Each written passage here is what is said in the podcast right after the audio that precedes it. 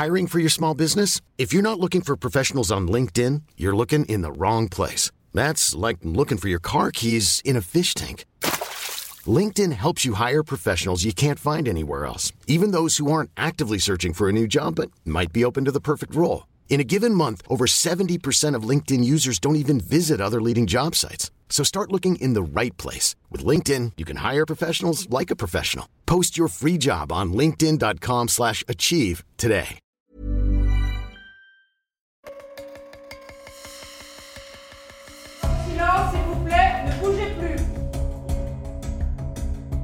Je pense qu'en général, ce que notre public aime avec les séries dramatiques étrangères, c'est d'avoir un aperçu de ce qui se passe dans d'autres pays, dans d'autres cultures. Et je pense que je me suis dit que si moi, j'étais intéressée par le fonctionnement du système judiciaire français à travers cette série, eh bien on s'est dit que notre audience pourrait être intéressée, elle aussi. Et l'autre chose, c'est que on connaît tous très bien Paris ici. On connaît sa facette glamour. Et là, on voyait un autre Paris, une facette de Paris qu'on n'avait pas forcément déjà vue avant. Je m'appelle Soudix, je suis responsable des achats de fiction à la BBC. The International Emmy goes to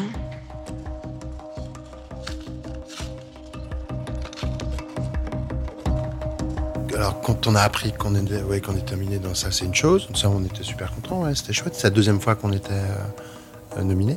Thierry Godard, acteur, joue le rôle du lieutenant Gilles Escoffier, alias Gilou. Je crois qu'il y a deux ans, euh, ouais, il y a deux ans à peu près, et on était même nominé l'année d'avant. Donc voilà, ça c'est une chose. C'était juste après les attentats. C'était juste après les attentats, puisque je me souviens, on avait parlé, c'était juste, on, on est allé le 18 novembre, et c'était donc juste après, juste trois jours après le Bataclan.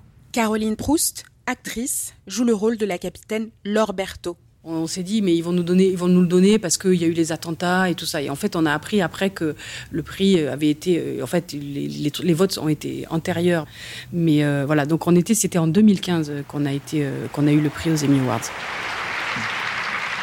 Thank you so much. I would like to dedicate uh, this award to Merci beaucoup. J'aimerais dédier ce prix aux victimes du désespoir et de la haine. J'espère que l'amour et la générosité l'emporteront en France et partout dans le monde. Merci beaucoup.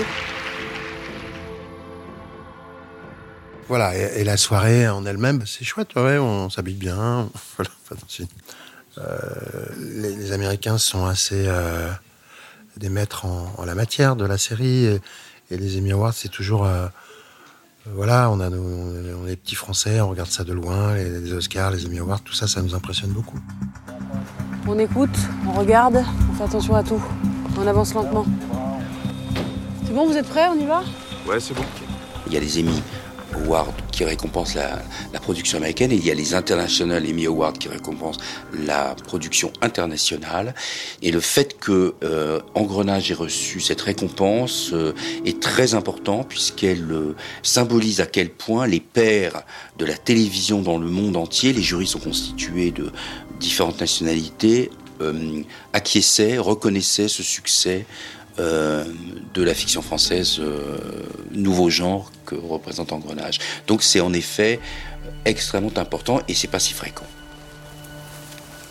Là, il y a quelque chose. Oh putain. Il y a du sang là. Je suis Hervé Michel, je suis le président de l'association TV France Internationale. On est un outil d'assistance et d'aide à la promotion des programmes français à l'étranger. ça continue par là. Avant le succès d'Engrenage, c'est-à-dire avant 2005, les séries françaises se sont toujours un peu exportées. Dans les années 90, on vendait les programmes français à l'étranger. L'un des problèmes qu'on avait pour vraiment développer nos ventes, c'était que la France avait une tradition de 90 minutes, d'un format de 90 minutes. Et ça, ça a été longtemps un problème pour nous les exportateurs. Pourquoi ce format de 90 minutes? Ben Parce qu'il est, il est hérité du cinéma, voilà, français, et on a essayé à une époque, pendant très longtemps, on a essayé de reproduire à la télévision ce qui marchait au cinéma, mais c'était pas ça que le marché cherchait, le marché étranger en tout cas. Donc il a fallu dépasser cet écueil du 90 minutes. Ensuite, il y a un autre problème, c'est que La fiction française, au début des années 2000, elle a connu une forme de trou d'air. On l'a vu avec la chute des audiences de la fiction française sur les chaînes euh, françaises. Les audiences étaient réalisées par de la fiction étrangère, notamment américaine. Et ce qui a changé, ben, c'est notamment Engrenage. Engrenage a apporté un renouveau de fiction française, mais pas que Engrenage, bien sûr, mais il a été le turning point, le moment, le renversement, le moment où quelque chose de nouveau s'est produit. C'est parfait ça. C'est excellent. On va le mettre sur écoute, ce monsieur. Il faut dire que le problème qu'on a connu avec la fiction française, les Américains l'avaient connu eux-mêmes, quelques années auparavant, et avaient fait le même travail de recherche et d'évolution et de transformation de leurs héros. Et ce travail, il avait été fait notamment sur une chaîne à péage, l'équivalent de Canal Plus en France, qui s'appelle HBO, et qui a elle-même, cette chaîne aux États-Unis, transformé et apporté un renouveau absolu à la fiction américaine. C'est aussi ce qu'Engrenage a probablement un peu imité à sa manière. C'est en tout cas, ils sont inspirés de cette transformation de la fiction américaine dans les années 2000, ou fin des années 90 plutôt même. Et Engrenage, c'est ça.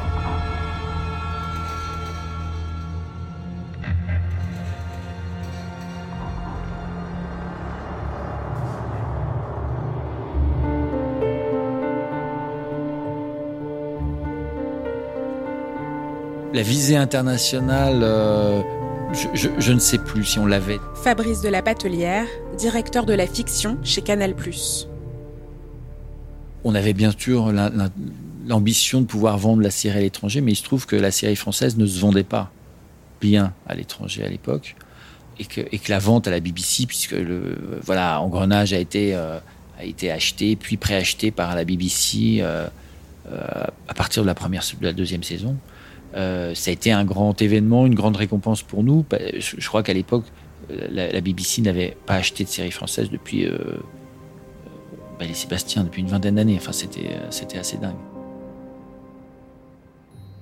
I do remember the first time I saw Spiral. It was um, je me souviens de la première fois que j'ai vu Engrenage. C'était en 2006. La première saison avait été diffusée avec succès en France et c'était assez différent des séries en langue étrangère dont on avait l'habitude, qui étaient souvent des séries d'époque. Donc ça avait l'air d'être une série française d'un nouveau genre.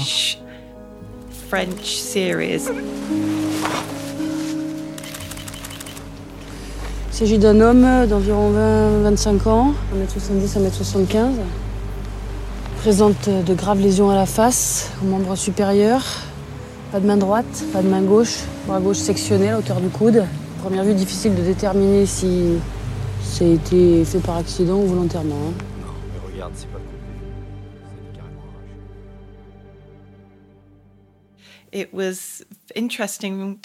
C'était intéressant de voir la façon dont les Français relevaient le défi de l'intrigue criminelle, et puis aussi de voir les différences entre nos deux systèmes judiciaires.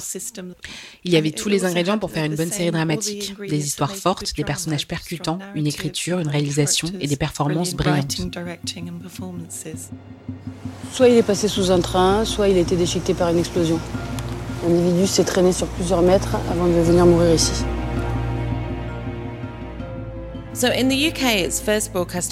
Au Royaume-Uni, c'est diffusé sur la chaîne BBC4. Vicky Frost, ancienne critique série au Guardian. Je vais te faire l'enfer de là où tu te perds. Regarde bien derrière et ce sera moi. The crime drama from France. The new series of Spiral on BBC4 and BBC4 HD. C'est une chaîne de niche qui um, diffuse pas mal de programmes autour de l'art. C'est une très bonne chaîne, assez exigeante. À un moment, ils ont lancé des sortes de soirées européennes les samedis soirs à 21h, au cours desquelles ils diffusaient deux séries étrangères criminelles. Parce que le crime, c'est une manière facile d'attirer l'audience. il y a une bagnole, il y a une bagnole.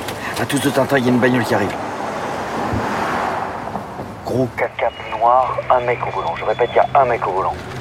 C'était aller véritablement dans une série très française. Euh, tellement français, précisait alors la responsable des acquisitions de la BBC, Ça, je vous assure que la phrase est, est véridique. Elle disait, quand je regarde la série, j'ai l'impression de sentir l'odeur de la gauloise. Bon, voilà, c'est une expression, rien qu'à la regarder. C'est bon, je l'ai. C'est Gary pas volant, c'est Gary pas volant. On bouge pas. We have this great on a cette grande tradition de séries criminelles et je pense que les gens seront toujours réceptifs à ça. Je pense que ça a toujours été un genre populaire au Royaume-Uni. Et là, c'était une autre série policière, mais pas comme celle dont les gens avaient l'habitude dans leur propre pays. Il est où le camion avec les armes? Garib doit assurer la protection de Rodi. T'avais un camion toi ici? Je veux pas de camion moi, vas-y les gars. Fais pas chier, c'est Murat qui manque. Oh putain, ils sont en train de se mettre sur la gueule. L'autre qui est tombé. Il y a Rodi qui monte dans sa caisse. Garib a sorti un flingue. T'as des fourrailles Garib remonte dans sa bagnole. Putain, mais c'est quoi le bordel là? Ils sont en train de s'entretuer? Y'a Rodi qui vient vers moi. Qu'est-ce que je fais là? Non, tu laisses tomber, JP, tu laisses tomber. Ok. Maybe that's a bit because I live in London, and right, you know, so the London you see on telly is always ludicrous, very expensive. C'est peut-être parce que je vis à Londres et que le Londres qu'on voit à la télé est toujours constitué d'endroits de l'ouest de Londres qui sont extrêmement bourgeois, où personne ne peut se permettre de vivre. Et moi, le Londres dans lequel je vis, c'est plus comme le Paris qu'on voit dans Engrenage. Et personne ne montre mon Londres à moi, parce qu'il n'y a pas grand-chose à voir apparemment. Donc c'est agréable de voir des quartiers comme ça.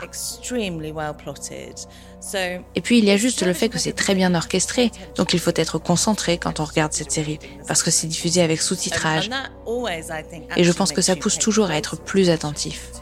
D'ailleurs, je n'ai jamais compris pourquoi en Europe, toutes les séries étrangères sont doublées, parce que les sous-titres sont une façon beaucoup plus engageante de regarder un programme. Je trouve qu'il y a tellement de zones grises dans l'engrenage, en gros, c'est gris, tout y est gris.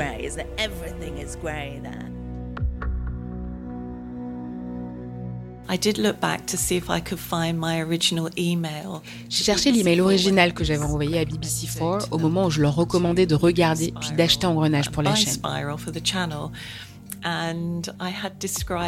Et j'ai décrit Engrenage comme étant une série sans concession, dans la veine de la série State of Play, jeu de pouvoir en français.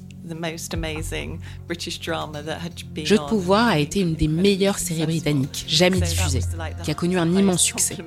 Donc c'était le plus grand compliment que je pouvais faire parce que j'ai adoré Jeu de pouvoir. J'ai comparé Engrenage à une de nos séries, qui a été une de nos meilleures séries. Et d'ailleurs, ici, la toute première saison d'Engrenage a réuni environ 124 000 téléspectateurs, et la dernière saison, la sixième, a réuni plus d'un million de téléspectateurs.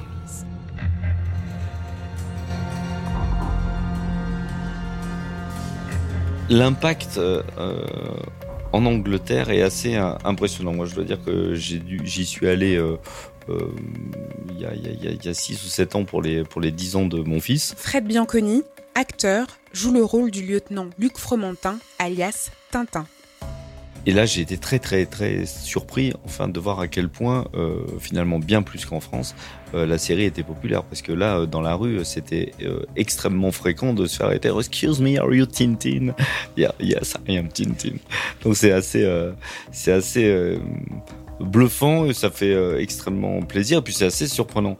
Et ce langage des d'argot de, des flics est devenu un vrai truc euh, en, en, Angleterre, à tel point qu'il y a eu des articles dans le Times sur les spiral words, euh, les, mots utilisés dans, dans Engrenage. Il y, a, une, fan attitude aussi euh, très très forte. Il y a un groupe de fans sur Facebook qui se déguisent en nos personnages pour faire des soirées. Ils, mettent des perruques roses, des blousons en cuir, enfin bon, des, des, perruques blanches pour faire le juge roman. ils font des soirées spiral. C'est quand même incroyable quoi il considère quasiment que c'est une série anglaise dans le, dans le rapport à la, au réalisme social, aux personnages qu'elle convoque. Euh. Vera Peltekian, responsable de la série Engrenage chez Canal+. Et c'est vrai, c'est pas faux à certains égards en fait. Donc je comprends moi en quoi ils se sentent euh, en, en affinité avec la série, effectivement.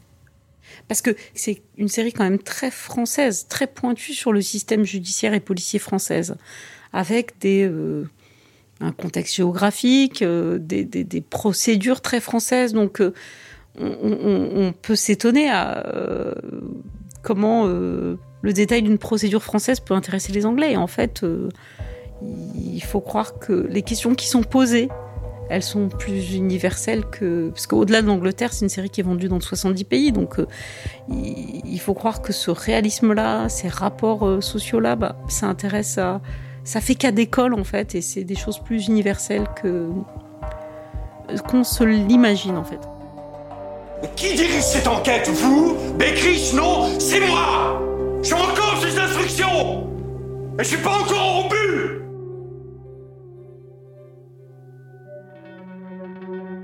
Je crois qu'au même moment qu'Engrenage euh, se développait, se produisait série après série tout un travail de renouveau, de, d'études, d'approfondissement, de recherche sur ce que euh, le nouveau spectateur des années 2000, au début du numérique en fait aussi, recherchait.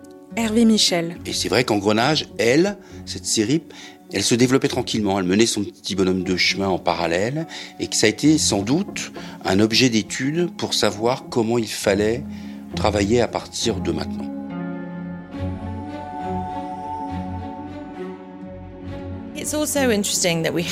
C'est aussi intéressant parce qu'on a eu um, d'autres séries françaises et je me demande si elles auraient été diffusées chez nous avant Engrenage. Il y a eu Les Revenants, diffusés sur BBC4, et aussi ce qu'on appelle Spin ici. Les Hommes de l'ombre, c'est ça Je pense que c'est Engrenage qui leur a ouvert la voie.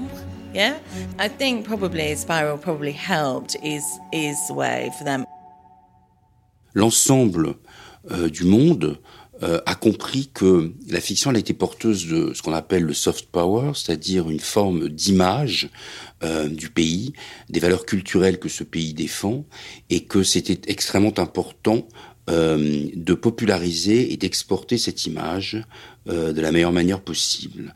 On est, on est nombreux aujourd'hui et la concurrence sur le marché international est rude parce que tout le monde a compris que c'était très important euh, à la fois euh, nationalement et internationalement de montrer euh, ses couleurs. On peut se poser la question en quoi Engrenage véhicule les valeurs patrimoniales françaises quand on sait que la série est très réaliste, très euh, noire, très euh, âpre. Eh bien oui, mais c'est aussi ça euh, la France. C'est pas que Versailles ou que les paysages euh, sympathiques de la Normandie ou d'Avignon. Ça peut être également un Paris dur, impitoyable, noir, et que traversent nos étrangers quand ils viennent chez nous également, et auxquels ils finissent d'une certaine manière par s'attacher également.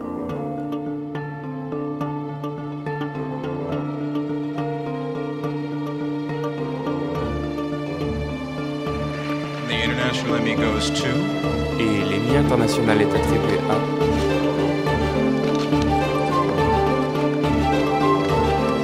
Spiral. Engrenage.